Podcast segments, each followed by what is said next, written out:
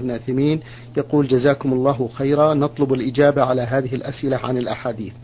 كيف الجمع بين حديث لا تزال طائفة من أمتي إلى آخره، وحديث إن شرار الخلق الذين تقوم الساعة عليهم مأجوري؟ الحمد لله رب العالمين، وأصلي وأسلم على نبينا محمد وعلى آله وأصحابه أجمعين. قبل الإجابة على هذا السؤال أود أن أقول إنه لا يمكن أن يتعارض القرآن بعضه مع بعض، ولا السنة الصحيحة عن رسول الله صلى الله عليه وعلى آله وسلم بعضها مع بعض، ولا القرآن مع السنة الصحيحة عن النبي صلى الله عليه وعلى آله وصحبه وسلم، ولا القرآن والسنة مع الواقع، ولا القرآن والسنة مع صريح المعقول. وذلك لأن القرآن كلام الله، وقد قال الله تعالى: أفلا تدبرون القرآن ولو كان من عند غير الله لوجدوا فيه اختلافا كثيرا. ولأن كلام الله سبحانه وتعالى حق، والحق لا يتناقض. وكذلك السنة النبوية التي صحت عن النبي صلى الله عليه وعلى آله وسلم حق، والحق لا يناقض بعضه بعضا. وبناء على هذه القاعدة ننتقل إلى الجواب عن السؤال، وهو قوله صلى الله عليه وعلى آله وسلم: لا تزال طائفة من أمتي على الحق ظاهرين لا يضرهم من خذلهم ولا من خالفهم حتى يأتي أمر الله، وفي لفظ حتى تقوم الساعة. وقوله إن الساعة لا تقوم إلا على شرع الخلق، فيحمل الحديث الأول على أن المراد بالساعة قرب الساعة، والمراد بأمر الله أمر الله الذي يكون به موت موت المؤمنين وأولياء الله المتقين. فإذا مات المؤمنون والمتقون لم يبقى إلا شرار الخلق، وعليهم تقوم الساعة. نعم. هذا السائل المهندس محمد فهمي مصري الجنسية يقول: فضيلة الشيخ، أحمد الله على كثير من النعم، فأخوكم ميسور الحال ومن الله عليه بنعم كثيرة، ومنها نعمة الإسلام، ثم قمت ببناء عمارة بجمهورية مصر العربية ووهبت نصف الطابق الأرضي كمسجد، والآن أود أن أؤسس هذا المسجد من فرش وكهرباء ومياه وغير ذلك، وفي نفس الوقت علي زكاة مال يجب أن أدفعها عن فائض أموالي، ومنذ ثلاث سنوات قمت بحجب جزء من هذه الزكاة بغرض تأسيس هذا المسجد وشراء ما يلزمه. السؤال فضيلة الشيخ محمد: هل في تخصيص جزء كبير من أموال الزكاة لتأسيس هذا المسجد أمر جائز؟ ثانيا، هل حجبي لجزء من الزكاة عن الأعوام السابقة فيها مخالفة شرعية؟ ثالثا، وإذا أردنا أن نعمم الموضوع، هل يجوز إخراج جزء من الزكاة لعمارة المسجد أو المدارس أو المستشفيات من باب وفي سبيل الله؟ وأخيرا، ماذا أفعل؟ بارك الله فيكم ونفع بكم المسلمين، وجزاكم الله عن المسلمين خير الجزاء. أقول بارك الله لأخي في هذا، لأخي السائل في ماله وفيما أنفقه من ماله، وأبشره أنه ثبت عن النبي صلى الله عليه وعلى آله وسلم أنه من بنى لله بيتا بنى الله له بيتا في الجنة. وأجيب عن أسئلته الثلاثة بأن بناء المساجد وفرش المساجد وإضاءتها لا يصرف من الزكاة، لأن أهل الزكاة محصورون في ثمانية أصناف بينهم الله في قوله: إنما الصدقات للفقراء والمساكين والعاملين عليها والمؤلفة قلوبهم وفي الرقاب والغارمين وفي سبيل الله وابن السبيل، فريضة من الله والله عليم حكيم. فما ادخره من زكاة الماضية لبناء هذا المسجد وتأثيثه والقيام بما يحتاج إليه يجب الآن أن يصرفه في أهل الزكاة الذين ذكرهم الله تعالى في الآية التي قرأناها آنفا. وأرجو أن لا يكون عليه إثم بتأخير صرف الزكاة السنوات الماضية، لأنه فعل ذلك عن اجتهاد، وأتمنى أن لو سأل قبل أن يفعل ليكون فعله مبنيا على علم وبصيرة.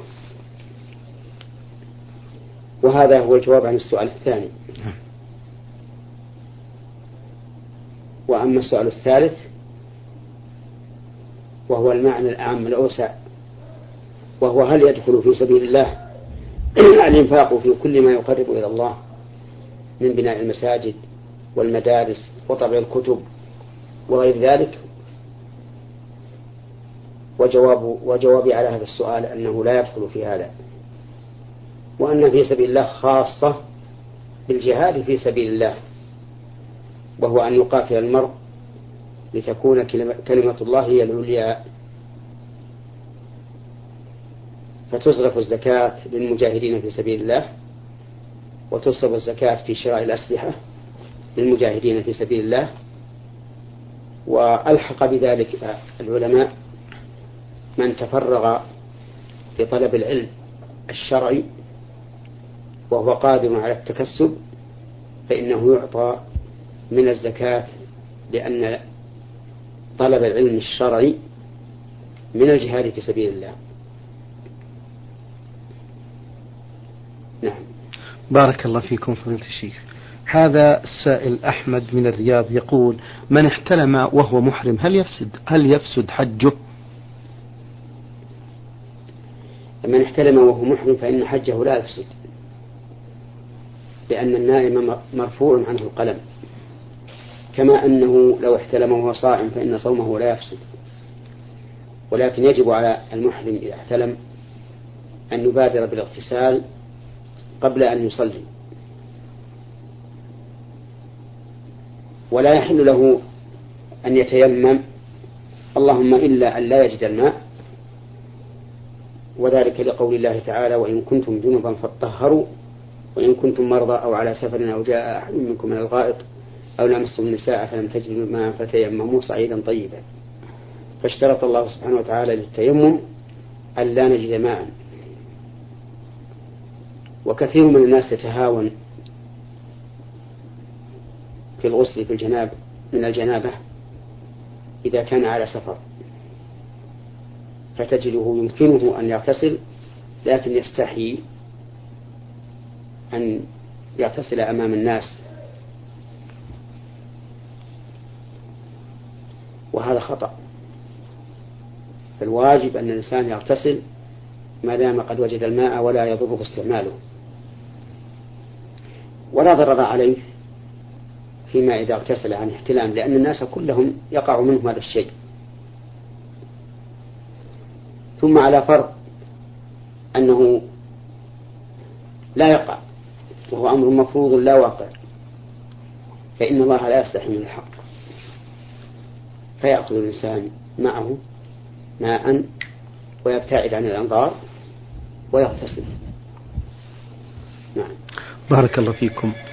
هذا السائل عطية مصري من طنطا يقول: رجل أدى العمرة في شوال ثم عاد بنية الحج مفردا، فهل يعتبر متمتعا ويجب عليه الهدي أم لا؟ أفتونا مأجورين. إذا أدى الإنسان العمرة في شوال فقد أداها في أشهر الحج، لأن أشهر الحج لأن أشهر الحج شوال وذو القعدة وذو الحجة، فإذا أدى العمرة في شوال فقد أداها في أشهر الحج. ثم إن بقي في مكة أو سافر إلى غير بلده وأتى بالحج فهو متمتع، وإن سافر إلى بلده ثم رجع من بلده مفردا بالحج فليس بمتمتع، ووجه ذلك أنه أفرد العمرة بسفر وأفرد الحج بسفر آخر، فإن الإنسان إذا عاد إلى بلده انقطع سفره، فيكون بذلك قد أنشأ الحج، بل فيكون بذلك قد أنشأ للحج سفرا جديدا منفصلا عن السفر الأول الذي أدى فيه العمر. وهذا هو أعدل الأقوال في هذه المسألة. والقول الثاني أنه لا يزال متمتعا ولو رجع إلى بلده ثم عاد مفردا. والقول الثالث أنه إذا سافر من مكة مسافة قصر إلى بلده أو غير بلده فإنه يكون بذلك مفردا وينقطع التمتع، ولكن ما ذكرناه من التفصيل والتفريق بين رجوعه إلى بلده وغيره هو الصحيح، وهو المروي عن عمر بن الخطاب رضي الله عنه. نعم. بارك الله فيكم. هذا السائل يقول: فضيلة الشيخ، إذا طلق الرجل زوجته ثلاث بكلمة واحدة ما الحكم في ذلك؟ هذه المسألة اختلف فيها العلماء رحمهم الله، ونحن نحيل القارئ على ما ذكره شيخ الإسلام ابن تيمية في هذه المسألة. وإذا كانت المسألة واقعة فإنه يسأل عنها أهل العلم الذين في بلده أو في غير بلده، وحتى يفتى في ذلك بصفة خاصة، وذلك أن إيقاع الطلاق الثلاث بكلمة واحدة محرم ولعب بكتاب الله عز وجل وتعجل فيما للإنسان فيه أناه. ولهذا أمضى عمر بن الخطاب رضي الله عنه الثلاثة على من طلق ثلاثا، وقال: أرى الناس قد تعجلوا في أمر كانت لهم فيه أنات، فلو أمضيناه عليهم فأمضاه عليهم. وإننا ننصح إخواننا المسلمين عن الغرض والتعجل والتسرع في مسألة الطلاق، والتسرع الذي يقع في الطلاق الآن له وجوه. الوجه الأول أن بعضهم إذا غضب أدنى غضب طلق زوجته، والوجه الثاني أن بعضهم إذا غضب طلق زوجته البتة، أي طلقها ثلاثا، وهذا أيضا من الخطأ العظيم. وقد ثبت عن النبي صلى الله عليه وسلم أن رجلا قال: يا رسول الله أوصني، قال: لا تغضب، فردد مرارا قال: لا تغضب. وأخبر عليه الصلاة والسلام أن الجم أن الغضب جمرة يلقيها الشيطان في قلب ابن آدم. ودواء الغضب أن يمرن الإنسان نفسه على الطمأنينة والتأني والتريث، ثم إذا أصابه الغضب فليستعذ بالله من الشيطان الرجيم، فإنه يذهب عنه ما يجد. وإذا كان قائما فليجلس، وإذا كان جالسا فليضطجع، وإذا كان مواجها لمن غضب عليه فلينصرف. فكل هذا مما يقي الإنسان شر غضبه. بارك الله فيكم. يردد بعض العامة عبارة: يا هادي يا دليل، لا سمح الله، لا قدر الله، فما الحكم أيضا في ذلك؟ أما يا هادي يا دليل فهذه من أوصاف الله عز وجل، فهو يهدي من يشاء إلى الصراط المستقيم. وهداية الله تعالى نوعان: هداية دلالة وهداية التوفيق. فإذا قال يا هادي يا دليل فالمعنى متقارب أو واحد، وهو ينادي الله تعالى بوصفه لا, لا باسمه. وأما لا سمح الله فهي كلمة لا ينبغي أن تقال، لأن ظاهرها يقتضي أن الله سبحانه وتعالى له مكره على أن يسمح أو لا يسمح. وأما قوله لا قدر الله فهي عبارة صحيحة ومعناها الدعاء،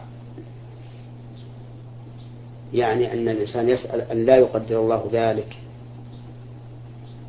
ولو أن الذين يستعملون لا سمح الله يجعلون بدلها لا قدر الله لكان ذلك جائزا ولا ولا شبهة فيه، ولا كراهة فيه، لكن لا سمح الله ينبغي أن يعدل عنها لأنها توهم معنى لا يليق بالله سبحانه وتعالى، فيعدل عنها إلى قوله لا قدر الله.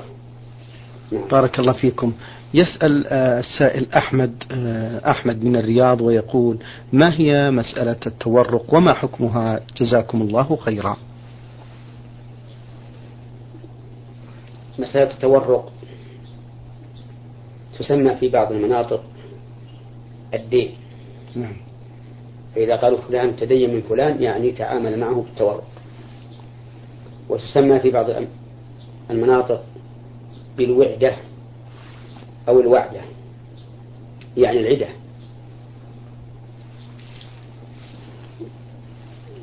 وهي أن يكون الإنسان محتاجا إلى دراهم. نعم. وليس عنده شيء ولا يجد من يقرضه، فيذهب إلى شخص ما ويشتري منه سلعة تساوي عشرة آلاف باثنى عشر ألفا لمدة سنة، أو بأربعة عشر ألفا لمدة سنتين، وكلما زاد الأجل زاد الربح. فإذا اشتراها باعها وانتفع بدراهمها. هذه هي مسألة التورق، وسميت تورقا لأن الإنسان لا يقصد بهذه المعاملة إلا الورق، يعني الدراهم، فلهذا سميت تورقا من من تفعل إذا طلب الشيء.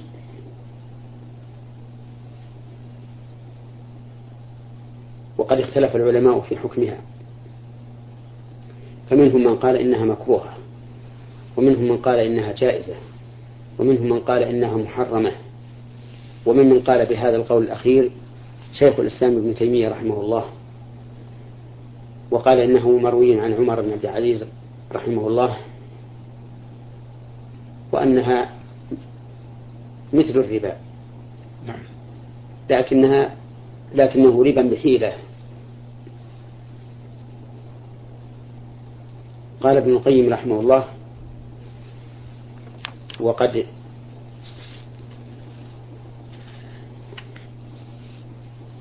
كرر الطلب من شيخه رحمه الله بن تيمية في هذه المسألة وأبى إلا أن تكون حراما.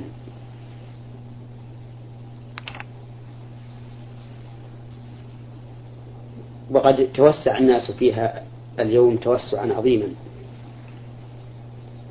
فصار الرجل يأتي إلى الشخص يشتري منه أكياس الهيل أو السكر أو الرز أو ما أشبهها بثمن مؤجل زائد عن الثمن الحاضر، ثم يأتي للمستدين فيبيعها. أحيانا يبيعها على الذي باعها عليه أولا، وهذه مسألة العينة ولا شك في تحريمها. وأحيانا يبيعها على شخص آخر بأنقص مما تساوي نقدا اليوم، فيكون هذا المتدين مغلوبا من وجهين: الوجه الأول الزيادة التي حصل من البائع، والوجه الثاني النقص الذي حصل من مشتري السلعة. ويبيعون هذه السلعة قبل قبضها وقبل نقلها من مكانها. وقد نهى النبي صلى الله عليه وعلى آله وسلم عن بيع السلع حيث تبتاع حتى يحوزها التجار إلى رحالهم.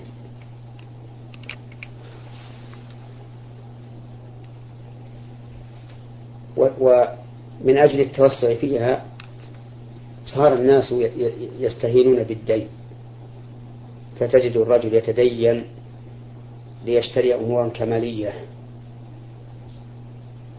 لا يقوم بها مثله،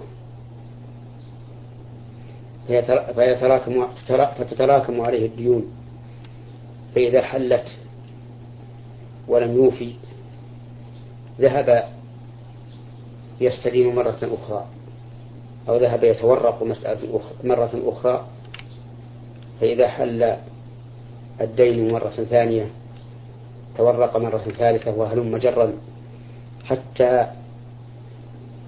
يتراكم على الإنسان ديون كثيرة وهو لا يشعر.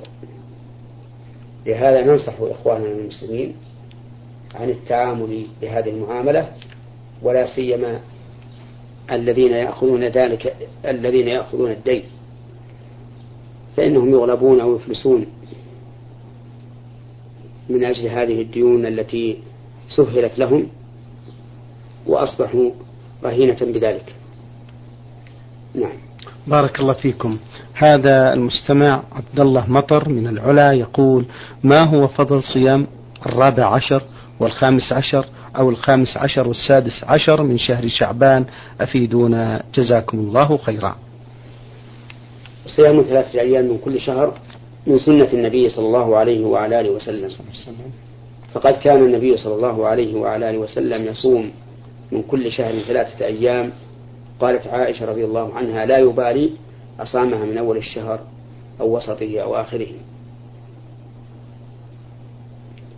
ولكن الأفضل أن تكون هذه الأيام الثلاثة يوم الثالث عشر والرابع عشر والخامس عشر، لا كما قال السائل الرابع عشر والخامس عشر والسادس عشر. ولا فرق في شعبان و... ولا فرق بين شعبان وغيره، لكن كونه يخص ذلك في... بشعبان يقتضي أنه يعتقد أن ذلك سنة في شعبان دون غيره، وليس الأمر كذلك. فأيام البيض ويوم النصف من شعبان كغيرها من الأيام في غيره، فلا مزية لشعبان على غيره في هذه المسألة. وقد وردت أحاديث لكنها ضعيفة في فضل صوم يوم النصف من شعبان، إلا أنها ضعيفة لا تقوم بها حجة. نعم، بارك الله فيكم. يقول: ما حكم تأخير الزكاة؟ لا يجوز أن يؤخر الزكاة إذا وجبت، بل يجب عليه أن يبادر بدفعها لمستحقها، لأنها حق لغيره لأنها حق لغيره عليه. والواجب على الإنسان أن يبادر بدفع حق الغير إليه. لكن إن أخر دفعها زمنا قليلا لمصلحة المدفوع له، مثل أن يؤخرها لوقت يكون فيه الفقراء أشد حاجة، أو يؤخرها ليبحث عن مستحق وما أشبه ذلك، فإنه لا بأس به. لكن لا يؤخرها زمنا طويلا، بل شهرا أو شهرين أو نحو ذلك. نعم. ما حكم البسملة في أول سورة التوبة، ولماذا لم يقرأ فيها؟ أفيدونا مأجورين. البسملة في أول سورة التوبة غير مشروعة، لأن الصحابة رضي الله عنهم حين كتبوا المصحف لم يكتبوها، وهذا يدل على أنها لم تنزل عن البسملة بين سورة الأنفال وسورة براءة، ولهذا عدل الصحابة رضي الله عنهم عنها ولم يكتبوها. نعم، بارك الله فيكم. هذا السائل من الرياض يقول: فضيلة الشيخ محمد، هل الصلاة في توسعة المسجد النبوي تحت المظلات تعتبر كالصلاة داخل المسجد النبوي؟ أرجو من فضيلة الشيخ إجابة مأجوري. الصلاة في الزيادة التي في المسجد النبوي أو في المسجد الحرام نعم تابعة للمسجد.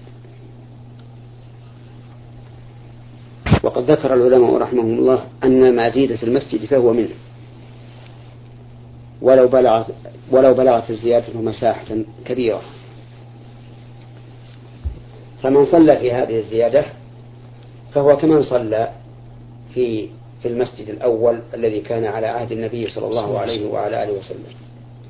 لكن في صلاة الجماعة كلما قرب الإنسان من الإمام فهو أفضل، وكذلك يقال في الزيادة التي في المسجد الحرام، فإنها تابعة له.